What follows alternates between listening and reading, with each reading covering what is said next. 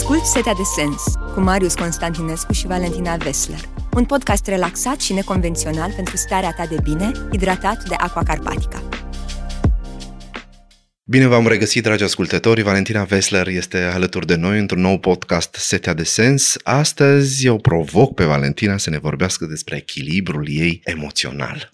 Wow! Bună dimineața! A fost un zâmbet așa un pic închis. Pe cine stabilește că eu sunt într-un echilibru emoțional? Se vede. Asta se vede, dar numai Da. eu știu ce este în sufletul Exact. meu. E o preocupare constantă. Știi? Ca atunci când mergi pe sârmă. O expresie pe care am învățat-o în copilărie când învățam uh, limba engleză și mi-a plăcut foarte mult este tight rope Hmm, walking. ce fain. E o metaforă, evident. Adică să mergi întotdeauna de așa manieră încât să nu calci pe lângă, gândindu-te da, da, că da. e prăpastia uh, sub tine. Echilibru, cum îți spuneam eu, este o preocupare pe care noi cred că trebuie să o avem minut cu minut, clipă de clipă și să lucrăm și în afară de, de Și asta. totuși nu e un sport extrem. Adică... Și totuși nu e un sport extrem. Da. Da. Apropo că mi-au venit mie în minte aceste Mhm. mm-hmm. imagini. Nu e un sport extrem, dar e o metaforă extrem de sugestivă. Eu vorbesc pe măsură ce gândesc, adică nu am pregătit pentru acest subiect și îți spun ce mi-a venit în cap. Pe cât de laică și de zi cu zi este această preocupare, pe atât de potrivită este imaginea, pentru că ne este foarte dificil să păstrăm, ne e greu să învățăm să facem acest mers pe sârmă. De ce? Uitați-vă în jurul vostru. Hai să ne uităm în jurul nostru. Suntem foarte reactivi. Răspundem extraordinar de, de repede, în nanosecunde, la orice stimul Da. da. care cumva a intrat în spațiul nostru emoțional. Nu facem nici cel mai mic efort să respirăm, să cernem și să nu mai fim atât de reactivi. Ca după aia ce începe acolo este un haos total. Începe caruselul și te duci pe toboganul emoțiilor la vale, te, îți rup gâtul. Deci ce fac eu?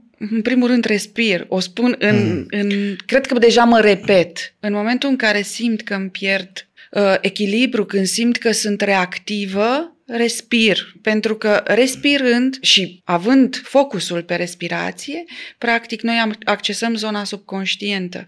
Neocortexul intră în pauză. Și atunci noi practic ne liniștim acele unde cerebrale și nu simțim nevoia de un impuls imediat. Îmi Imaginez că a fost o abilitate care te-a ajutat enorm. Enorm. A, dar a fost și un uh, teren de luptă în care am avut toate ocaziile să mă antrenez. Adică am trecut prin toate fazele.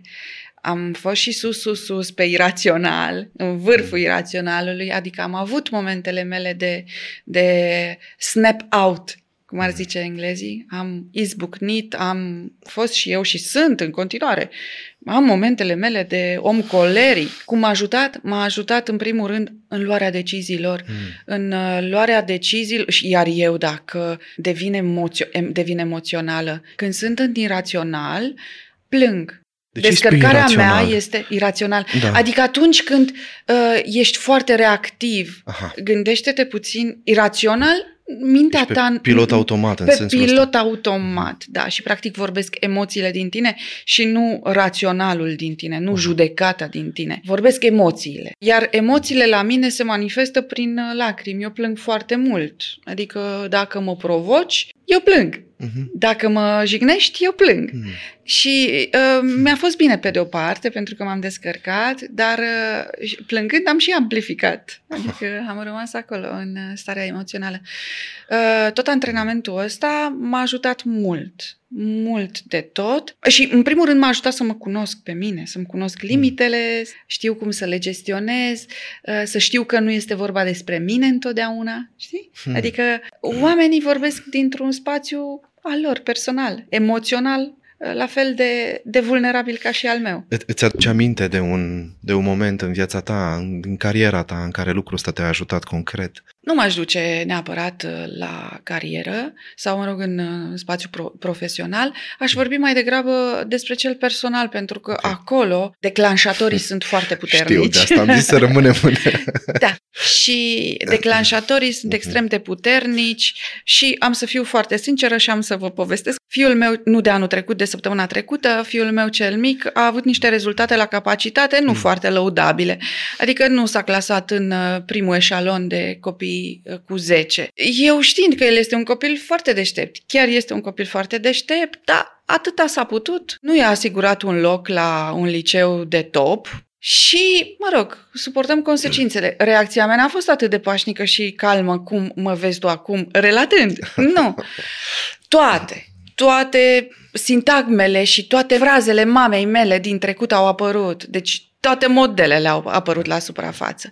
Mm. Și eram rușinos de agresivă și reproșam și nu mi-a plăcut de mine deloc. Foarte interesant era că eu mă vedeam în situația asta, în ipostaza asta, cumva parcă mă vedeam dintr-afară și nu mă puteam opri și îmi spuneam așa, vocea a doua spunea, Femeie, taci din gură, oprește-te, du-te, plimbă-te, liniștește-te, exagerezi, nu este cazul. Și femeia nu se oprea. Deci, întotdeauna da. suntem vulnerabili. Nu trebuie să ne păcălim că suntem gata, am rezolvat problemele vieții noastre și nu știi ce-ți apasă butoanele și răspunzi uh, așa cum nu trebuie. Da, interesant. E această voce, recunosc că o aud și eu câteodată când devin uh, destul de agresiv verbal copiii mei, în sensul că urlu sau mă înfuri și... Dar ce această voce? Cum au identificat-o? Este ceva care îți, îți semnalează că... Deci băi, era aproape fizică și parcă da, eram da, așa, da. trăiam două existențe, exact, deci era da, ceva e, e dubios, metafizic. Da. Foarte dubios era.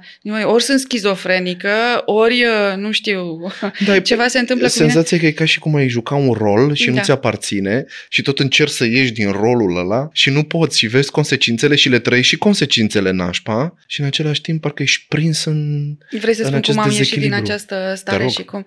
Uh, pur și simplu prin exercițiu fizic. În primul rând m-am ridicat, m-am dus, m-am plimbat, fără niciun fel de stimul în jurul meu și m-am plimbat, mi-am pus uh, muzică în căști și am respirat după cum spuneam. Și am respirat, evident că la 10 minute distanță, jumătate de oră distanță, o zi distanță, lucrurile arată cu totul altfel și raționez. Încep să raționezi, adică începe cogniția ta să-și facă treaba.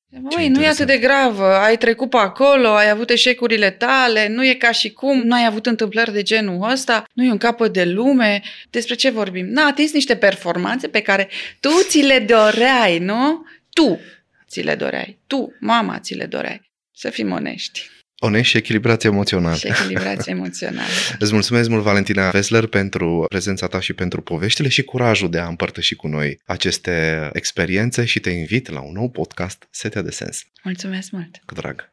Ai ascultat Setea de Sens, un podcast pentru starea ta de bine, hidratat de Aqua Carpatica.